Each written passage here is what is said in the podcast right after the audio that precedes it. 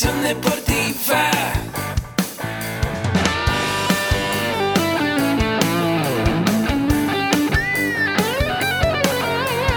Yo soy AMED. Somos guerreros.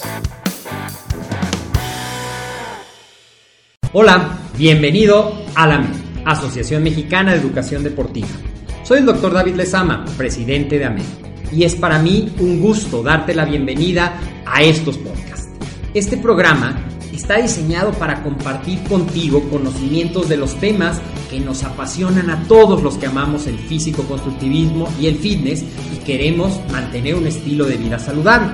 Hablaremos entonces de entrenamiento, de nutrición, de suplementación, de farmacología y de un tema que cada vez toma más importancia, el marketing deportivo digital. Tendremos como invitados una gran variedad de opiniones y profesiones, entrenadores, nutriólogos, profesores de AMED, químicos, farmacobiólogos, médicos, preparadores físicos y desde luego deportistas. Sus historias, consejos y testimonios te ayudarán a aumentar tus conocimientos y desde luego también tu número de entrenos de clientes, haciendo más exitosa y profesional tu profesión de entrenamiento deportivo.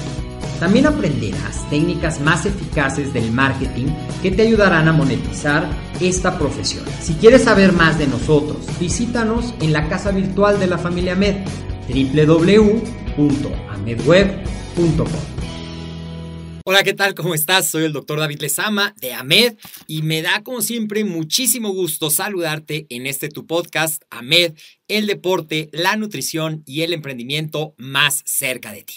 Y bueno, como cada cápsula platicamos de alguno de los 4 pilares que conforman esta parte de AMED, que te los recuerdo una vez más, aunque seguramente ya los tienes muy presentes, pues los repetimos en cada cápsula. Son nutrición deportiva, entrenamiento deportivo, desarrollo personal y liderazgo y emprendimiento deportivo. Así es que el día de hoy te quiero platicar un poco acerca de lo que hacen los micronutrientes, una pequeña guía y cómo podemos aumentar nuestro consumo de estos pequeños pero muy importantes elementos. Yo soy el Dr. David Lezama y comenzamos entonces. ¿Qué son los micronutrientes? Ya hemos platicado en otras cápsulas acerca de los macronutrientes y te acordarás que los macronutrientes son los que nos dan energía, los carbohidratos, las proteínas, las grasas. Ya hemos platicado de las funciones generales de cada uno de ellos. Te voy a dejar en las notas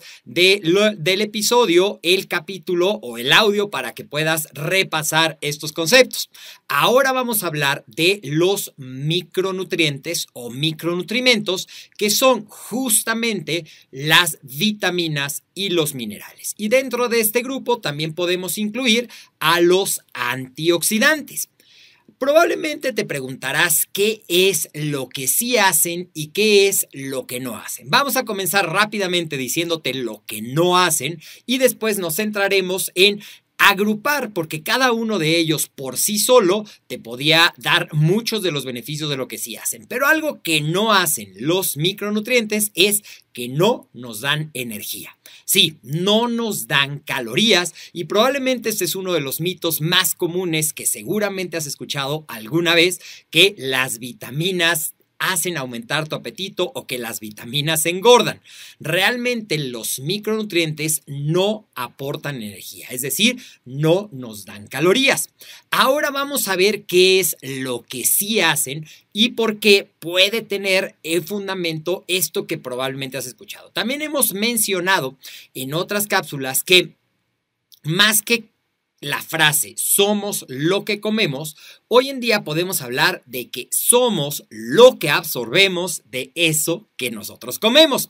Y para esto es donde tienen una participación muy importante los micronutrientes, pues una de las funciones que tienen justamente las vitaminas y algunos minerales es que nos ayudan a absorber mejor estos nutrientes. Vamos a hablar que parte de lo que hacen entonces es que nos ayudan a transformar estos nutrientes, estos macronutrimentos, en la energía para que la almacenemos. ¿Qué más pueden hacer de manera general las vitaminas y minerales? Pues ayudan a que algunos genes, que son los que regulan las funciones a través de nuestros ácidos nucleicos, nuestro ADN, nuestro ARN, que se enciendan o que se apaguen algunos de estos genes y como resultado que se enciendan o que se apaguen algunas funciones como puede ser la síntesis de proteína, como puede ser la producción de alguna hormona o como puede ser la activación de alguna cadena de señalización celular como por ejemplo la de la inflamación. ¿Qué más pueden hacer o en qué pueden apoyar los micronutrientes? También participan como enzimas o como coenzimas en la formación de nuevos tejidos. Nosotros cuando hacemos ejercicio, nuestro cuerpo va a tener un desgaste y a nivel de nuestras fibras musculares, nuestro cuerpo va a tener pequeñas rupturas que necesitan ser reparadas posterior y aquí es donde también van a ser muy importantes los micronutrientes. ¿Qué más pueden hacer?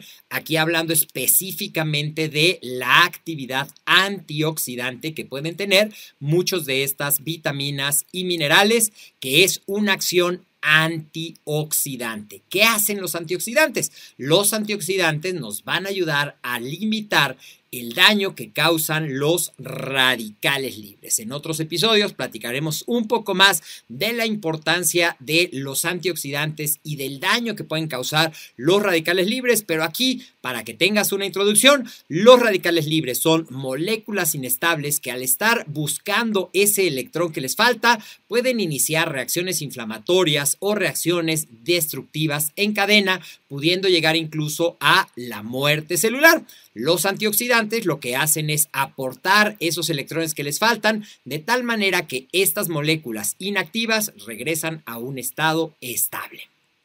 Y otra de las cosas muy importantes, te hablaba de formar tejidos, pero también es muy importante la reparación y el mantenimiento de estos tejidos y aquí también desde luego participan los micronutrientes. Entonces, las vitaminas, que no vamos a hablar de cada una de ellas, sino que solamente vamos a decir cómo se dividen, las vitaminas se dividen en dos grandes grupos, las vitaminas hidrosolubles, que básicamente son todas las vitaminas del complejo B, pasando por la tiamina, riboflavina, niacina, la vitamina B6, el ácido pantoténico, la vitamina B12, la colina, la biotina, todas las vitaminas del complejo B. Y también la vitamina C, es decir, BC. Esa es una manera muy fácil de recordar cuáles son las vitaminas hidrosolubles, BC. Ahora, las vitaminas ¿y por qué se llaman hidrosolubles? Pues precisamente porque son solubles en agua. Algo muy importante de esta solubilidad tiene que ver con que estas vitaminas hidrosolubles, nuestro cuerpo no las almacena. Si yo consumo más que las que mi cuerpo va a utilizar en determinado momento, van a ser eliminadas principalmente a través de la orina.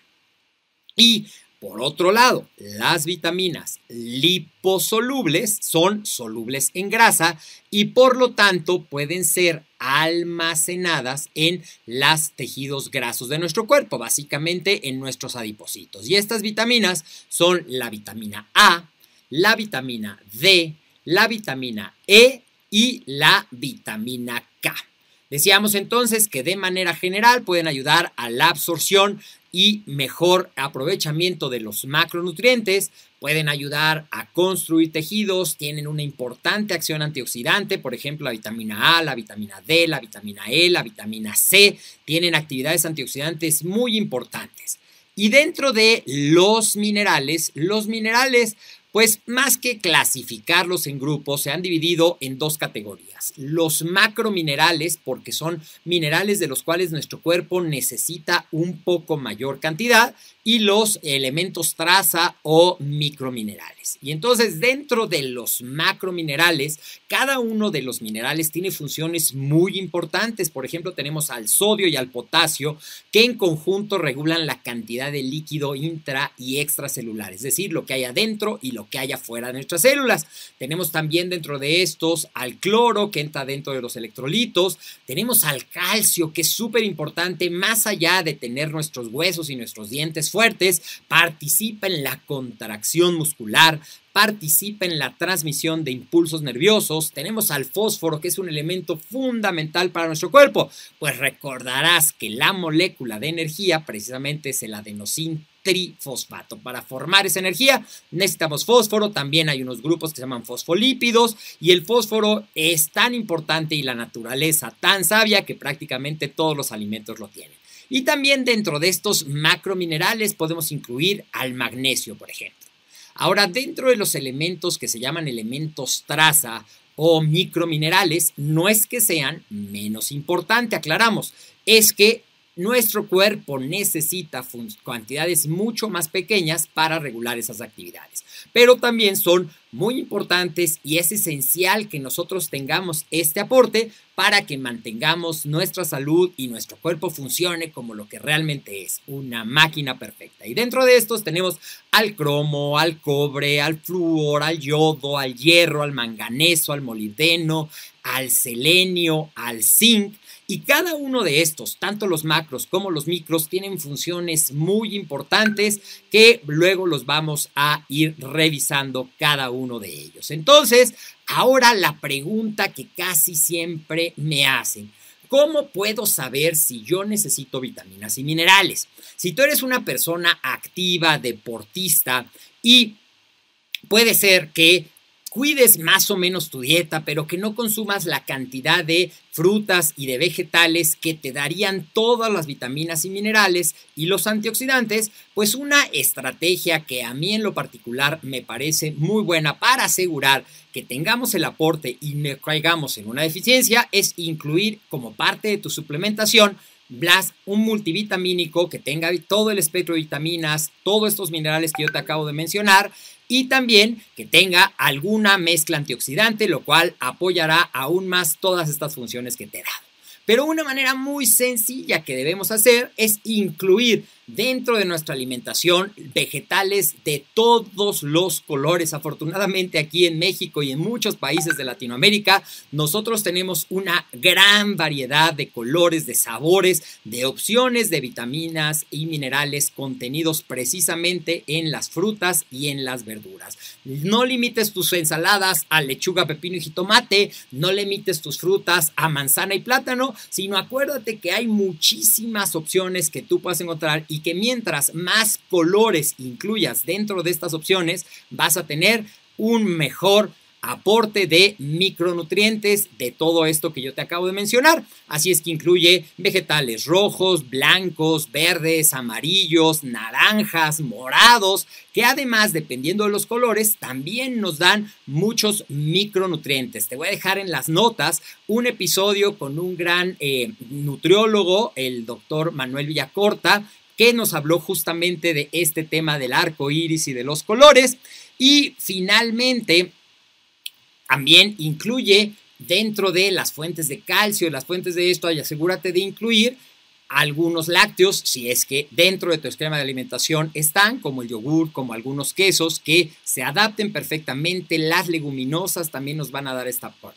Entonces, en resumen, todos los colores del arco iris en tus frutas y verduras. Asegúrate de comer por lo menos 5 porciones de vegetales, 3 porciones de frutas. Y si eso no se adapta contigo, ya sea por tus gustos, por tu estilo, la fórmula más sencilla es incluir una suplementación de vitaminas, minerales y antioxidantes como parte de tu esquema de suplementación. Soy el Dr. David Lezama. Si te gusta este contenido, por favor, compártelo para que cada vez más personas sean parte de esta gran familia AMED. Recuerda que nuestro podcast lo puedes escuchar en todas las plataformas, en Spotify, en iTunes, en iVoox, incluso en nuestro sitio web www.amedweb.com, donde también te invito a visitarnos para leer todos los artículos de blog, para que veas nuestras ofertas educativas y sigas aprendiendo de estos 4 pilares que tanto nos apasionan. Nos vemos en la próxima cápsula.